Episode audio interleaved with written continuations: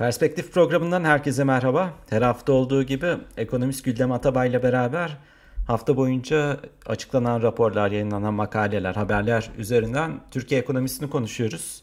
Güldem Hanım merhaba, nasılsınız? Merhabalar Sinan Bey, iyiyim, çok iyiyim. Teşekkür ederim. Siz nasılsınız? Ben deyim, teşekkür ederim.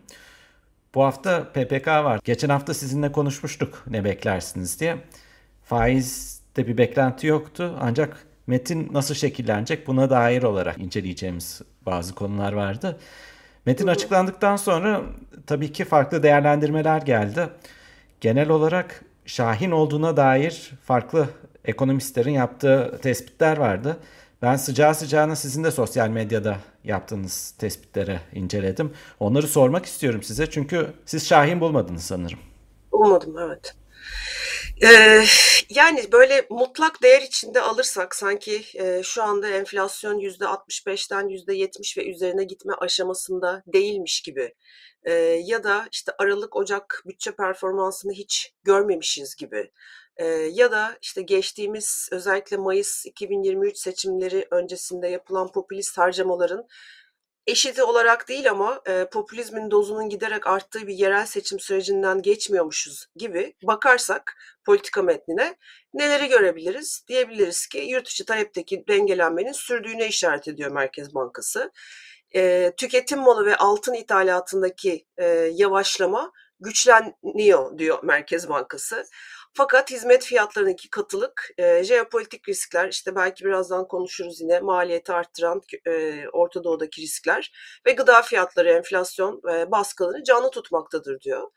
Ee, ve hani daha önceki işte Merkez Bankası başkanlarının görevden atılması, atılmaması, alınması o süreçleri sanki yine hiç yapama, yaşamamışız gibi yine böyle mutlak değerde bakarsak Merkez Bankası diyor ki çok doğru bir mesaj veriyor. Biz faizi arttırdık, para, para politikasında kararlı bir duruşumuz var diyor.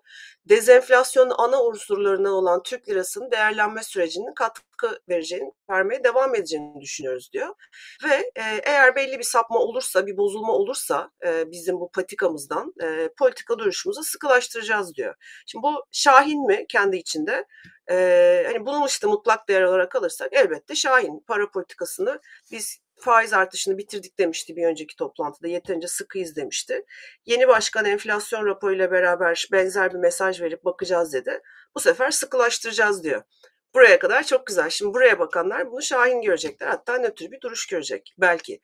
Ben niye göremiyorum? Ee, ben böyle çok daha zeki, çok daha bir şey olduğum için değil. Belki biraz daha şüpheci baktığım için ya da belki biraz daha o mutlak değer şeklinde bakmadığım için. 65'ten 70'in üzerine giden bir enflasyon. Son dönemlerde istikrarlı bir şekilde Aralık ortasından bu yana Merkez Bankası'nın rezervlerinde düşüş döviz mevdu bu haftanın verisi değil ama döviz mevduatlarında bir artış KKM düşüş yönünde olmaya devam etse dahi net rezervlerde bu şekilde bir e, gerileme. Likitte sorunu sterilizasyonu yapıyor Merkez Bankası ama hala piyasada kalan likitte e, faiz artışının durduğu bir ortam ve çılgınca devam eden bütçe harcamaları. Ben bu ortamı enflasyonist görüyorum. Gıda fiyatları enflasyonunun e, maliyetlerden bağımsız olarak tarım politikasızlığı sebebiyle e, dünyadaki eğiliminin aksine yüksek seyredeceğini, manşet enflasyonun üzerinde kalacağını düşünüyorum. Petrol fiyatları nispeten rahatlatıcı olabilir, cari açık tarafında baskılar azalıyor olabilir ama kısa vadede bir de yerel seçimden sonra duyduğumuz vergi artışları var eğer olacaksa e, bunlar. Bunlar yine enflasyonist olacak. Yani geçen sene e, yaz aylarında gördüğümüz enflasyon baskısı, e, vergi artışları ve TL'nin değer kaybıyla Ocak'ta gördüğümüz kamu fiyat ayarlamaları size daha önce de konuştuk. Onların ayarlamalarını bir ekte yerel seçimden sonra gelecek gibi tekrar bir iğme verecek enflasyona. Ben baktığım zaman bunu enflasyonist görüyorum. Dolayısıyla hani Merkez Bankası uzun uzun anlattım ama sorunuzun cevabı olarak Merkez Bankası'nın dediğini ciddiye alıyorum. Çünkü yönetim değişti.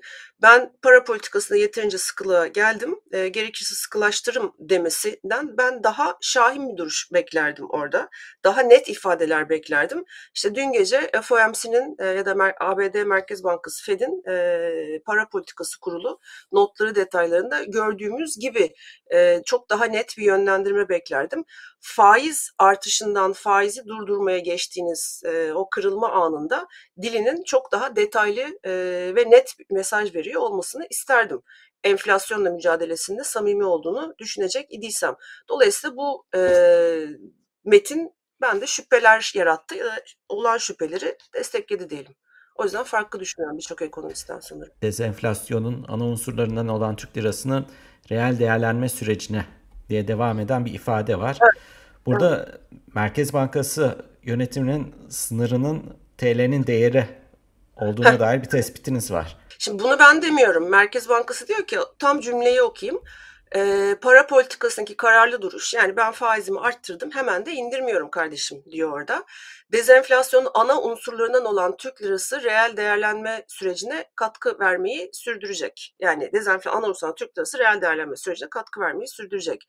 Şimdi burada kendisi söylüyor. Demek ki benim enflasyonla mücadelemdeki ana unsur faiz arttırmak yanında e, TL'nin reel olarak değer kazanması. Şimdi TL nasıl reel olarak değer kazanıyor? Merkez Bankası rezervlerini arttırdıkça e, cari açık baskıları azaldıkça, işte dış borç ödemeleri azaldıkça, e, finansman sorunu azaldıkça, cari açık tarafında evet rezervlerdeki durum nedir? Neden brüt rezervler arttı, net rezervler hızla eksi 50 milyar dolarlara doğru gitti? Hadi hazine hesabını çıkaralım, eksi 43, 44, 40 milyar dolarlarda takılı kaldı. Çünkü yerel bankaları swap yapmak zorunda kaldı e, Merkez Bankası ve e, hatta likiditeyi arttırdı bu sebeple. Şimdi likitte temizleme problemi var daha farklı açıdan aynı şeyi söylersek yabancı girişleri bu süreç boyunca yani faizin 8,5'tan 45'e geldiği yerde e, çok sınırlı kaldı. 3-4 milyar dolar sınırını geçmedi. Net girişler var ve sonra net çıkışlarla dengeleniyor. Toplamda aynı kalıyor. Fazla değişmiyor. O zaman siz ne yapıyorsunuz? Demek ki faiz politikanızda bir eksik var e, ki bu para gelmiyor. Hadi faiz politikanız çok güzel, tam her şey yolunda. İşte %70'e giden enflasyon, %36'ya kimse inanmıyor bu arada. Yani piyasanın kendi açıkladığı ankette %42'den 43'e çıkmış enflasyon raporundan sonra, beklenti anketinde, piyasa katılımcıları anketinde. E, faiz politikası sorun değil diyelim. Yerel seçimler, işte yerel seçimlerden sonra bu ekip kalacak mı, gidecek mi, ne olacak, ne bitecek? Haydi onları herkes ona zaman veriyor. Ama Merkez Bankası kendi eliyle diyor ki para politikasına sıkılaşmadan sonra TL'ye bağlı. TL'deki performans e, yabancının girişine bağlı. Yani öyle bir şey ki TL'yi işte Kerim Nota'nın programı da e, çok güzel anlatmışlar orada. E, iki değerli konuğunuz. Orada hani Merkez Bankası'nda evet TL'yi kontrol etme alanı yükseldi ve de kontrol ediyor artık. E, ancak e, o zaman biz sadece TL'de kontrolle biz desenflasyonu elde edebileceğimiz kadar kalıyor. Yani e, baz etkisinin ötesinde, e, TL'den kaynaklanan baz etkisi ötesinde enflasyonla mücadele biz pek bir şey bekleyemiyor hale geliyoruz. Ben bunu anlıyorum oradan. E, dolayısıyla bu da e, para politikasının ötesinde aslında bir duruş olmadığını TL'ye değer kazandırarak bu sürecin desteklendiğini, enflasyonla mücadelenin hadi 70'lerden 45'lere indirdiniz. 45'ten o e, tek haneli enflasyona inme olasılığının hiç olmadığını, çünkü TL'nin yıllar ve yıllar üzerine değer kazanamayacağını, e, kazanmasını istenmediğini, daha ihracatçıların bu dönemde işte birkaç aylık bir e, reel olarak değer kazanmasıyla ki tarihi diplerde ona rağmen e, ihracatçıların bağırmaya başladığı ortamda hani iki sene, üç sene siz bu işi TL'ye bırakıyorsanız sıkıntı var. Yani e, ben yeterli bulmuyorum para politikasında yapılanları. Para politikasının ötesinde de enflasyonla mücadelede bir şey yapılmıyor olması, e, başta buna maliye politikası e, hemen altını çizmek lazım. Beni rahatsız ediyor. E, bunu görmek lazım. Bunu bugün kimse görmeyecek, piyasa görmeyecek. Diyecekler ki e, işte bu kadar olabiliyor, sıkılaştırma mesajı verildi. Yerel seçimlerden sonra tekrar bakalım. E, faiz artışının destekleniyor olduğunu göreceğiz. Yabancı yatırım raporlarında, yatırımcı raporlarında bunun istenmeye başlandığını göreceğiz. Yapar mı, yapmaz mı? Görevde kalır mı, kalmaz mı? Hani bunları tartışıyor olacağız. Yine buraya döneceğiz seçimden sonra. Bir de o dediğimiz kamu zamları gelirse e, bütçeyi toparlamak adına, mali disiplin adına enflasyonu bir ivme daha vermiş olacağız. E, o zaman da biz hani 45 buçuk yapsaydık değil 45'i acaba 55 mi yapmalıydı tartışıyor olacağız yılın ortalarına doğru. Bundan korkuyorum. Yani bu olacaktır diyemiyorum ama bundan korkuyorum. O yüzden bugünkü gördüğüm metin beni rahatlatmadı açıkçası. Hani Şahin bulmadığım gibi bir de rahatlamadım. Mafi Elmez'in de e, bugünkü yazısında dikkat çektiği bu maliye politikaları ya da bu bütçe verileri ortadayken bu faizle enflasyon kalıcı olarak düşmez diyor Mafi Hoca. Ee, sanırım böyle bir noktadayız. Tabii şimdi e, hoca çok güzel e, açıklamış aslında yarısı, yazısında. Hani onun üzerinden geçmesi lazım. Ha, bu arada şunu da yazmış hani o tweetini attıktan sonra e, arkasından bir 40-45 dakika sonra hani bu nasıl sıkı para politikası diye soruyorlar okurlar. E, buna bir, ben kuru sıkı para politikası ses var görüntü yok diyorum diye e, hani biraz da e, aslında öfkesini yansıtmış sinirini yansıtmış şakayla karışık. Çünkü bütçeye baktığı zaman e, hani hepimizin o veya bu şekilde yazdığı bir yazı bu. E, %45'te politika faizi var. Enflasyonumuz %65. E, şimdi enflasyon %36'ya inmesi bekleniyor. Ha, bu arada e, bütçe açığımız e, Aralık ayında özellikle e, Kasım'daki seviyenin birdenbire ikine, iki, iki katına çıkmış. Hani ondan bahsediyor yazısında. Tahakkuk eden nakit bütçe ve tahakkuk eden bütçe arasındaki fark. Bütçe açığı %100 açılmışken nakit açığı %400 dolayında artacağı bir yılda enflasyonda %65'ten %36'ya düşmesini bekliyoruz diyor. Ve yine altını çizmiş işte benim hani TL'de değerlenmeye bırakıyoruz. Baz etkisinden öteye olmaz diyerek kendimce ifade etmeye çalıştığım şey. Tabii ki Mahfi çok daha usta bir şekilde yazmış. Açık açık demiş ki Temmuz-Ağustos aylarında %9'ar dolayında idi enflasyon.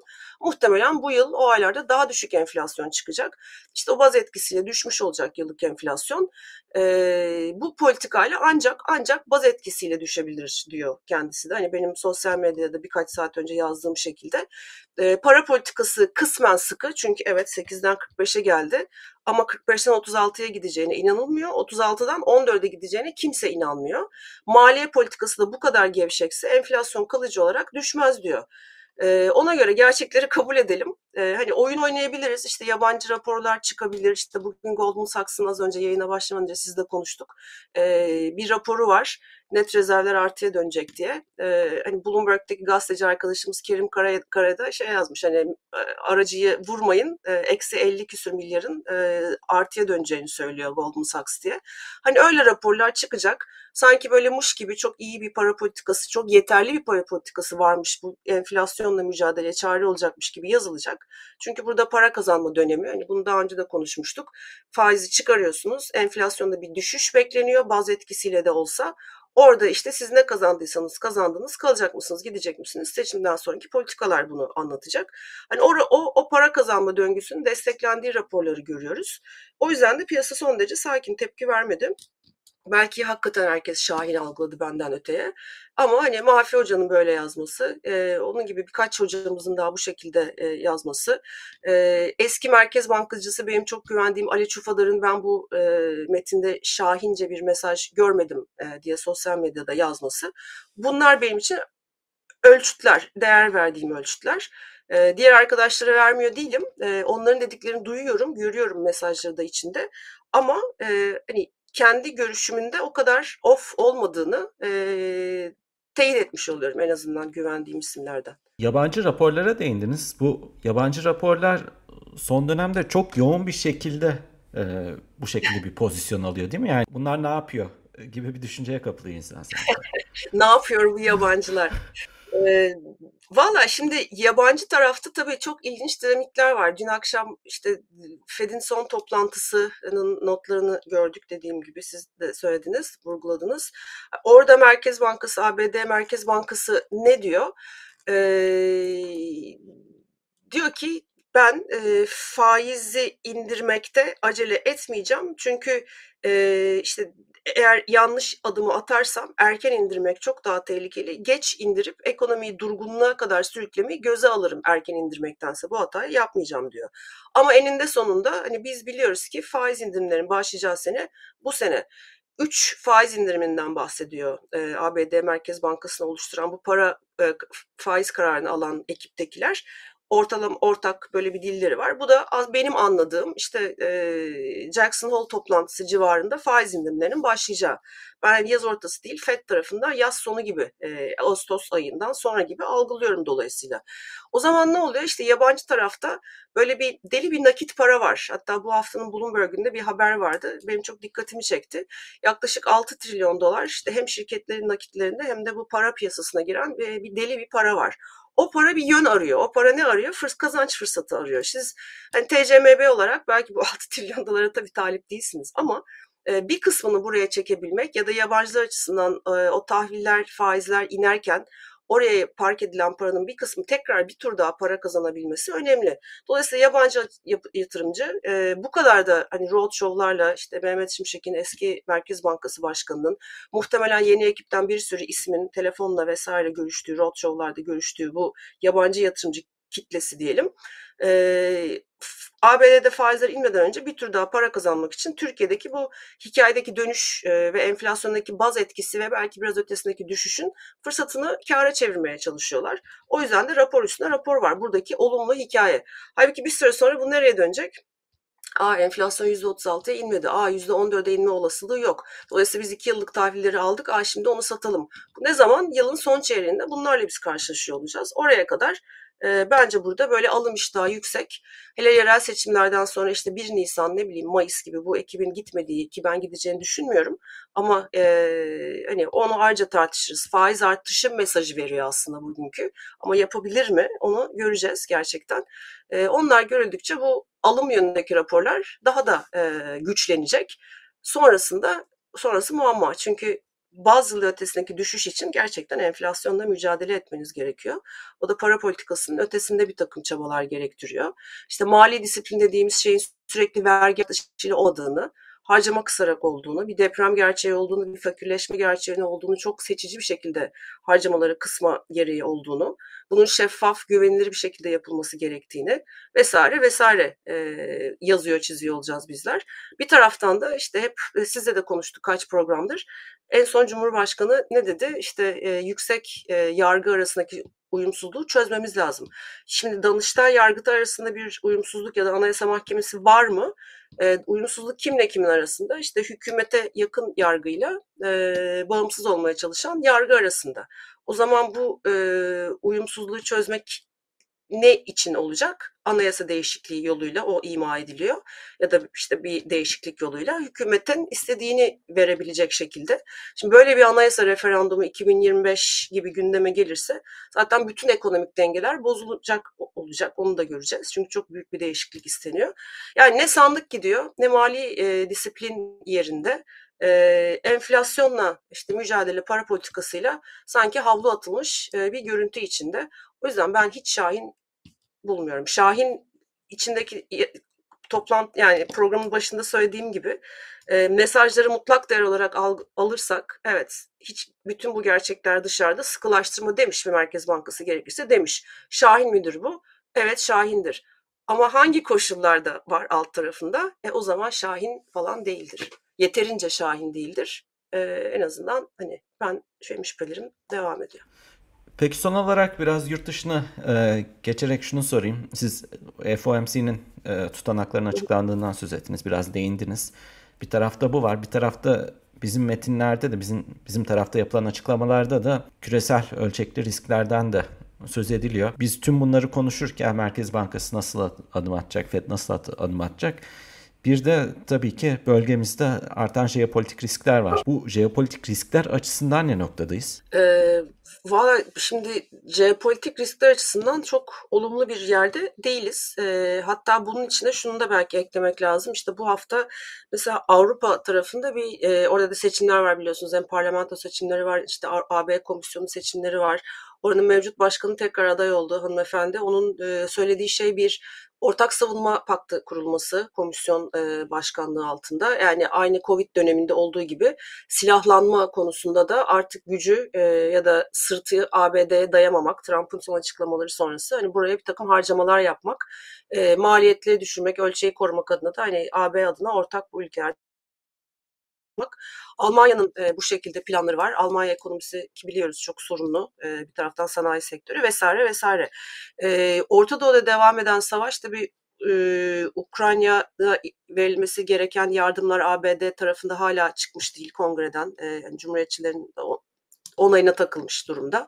Hani orada işler gecikiyor. E, Putin bir rakibini daha devirdi. E, daha önce yaptıkları gibi hani işte kimini zehirliyor, kimi balkondan düşüveriyor, kimi has, işte hapishanede ölüyor. Bütün bunlar hani stratejik olarak şu anda Putin'in biraz daha önde olduğunu gösteriyor. Yani bir bu enerji tarafında bir takım riskler yaratıyor.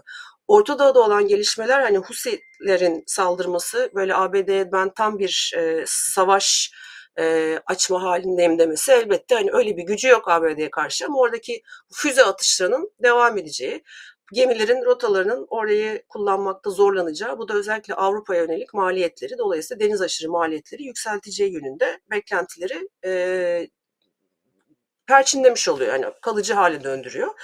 O zaman da konuştuğumuz gibi bu tüm tam tekmil bir e, tedarik zincirinde kopuş olmadığı için, bölgesel bir ol, e, etki olduğu için maliyet etkisi e, sınırlı kalıyor. Ancak bu olmadığı anlamına gelmiyor. Dolayısıyla enflasyonla mücadeleyi zorlaştırıyor, jeopolitik riskleri artırıyor.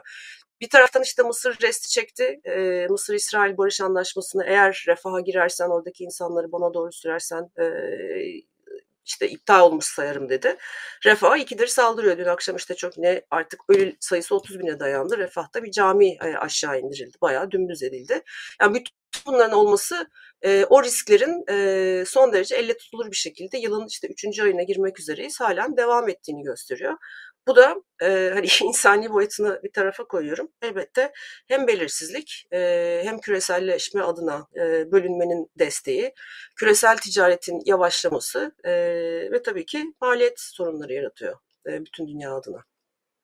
Zaten sizin de dikkat çektiğiniz gibi The Economist'te e, bugün yayınlanan yazıda da Trump ve Putin'i resme koyarak Avrupa kendini savunmak için hazır mı gibi bir soruyu tartışıyor. Diğer taraftan da seçime kadar ki süreç Amerika için nasıl geçecek diye baktığımızda da Biden'ın Putin'e yönelik olarak diline sertleştirdiğini de e, görüyoruz. E, Bayağı bir evet küfür sınırına gelmiş durumda. Hatta geçmiş durumda evet. Bunları takip etmeye devam edeceğiz. İsterseniz bu haftalık burada noktayı koyalım Güldem Hanım. Tabii ki, tabii ki. Çok teşekkür Haftaya ederim. Dünya gündemiyle yeniden görüşmek üzere. Hoşçakalın, görüşmek üzere. Ben teşekkür ederim.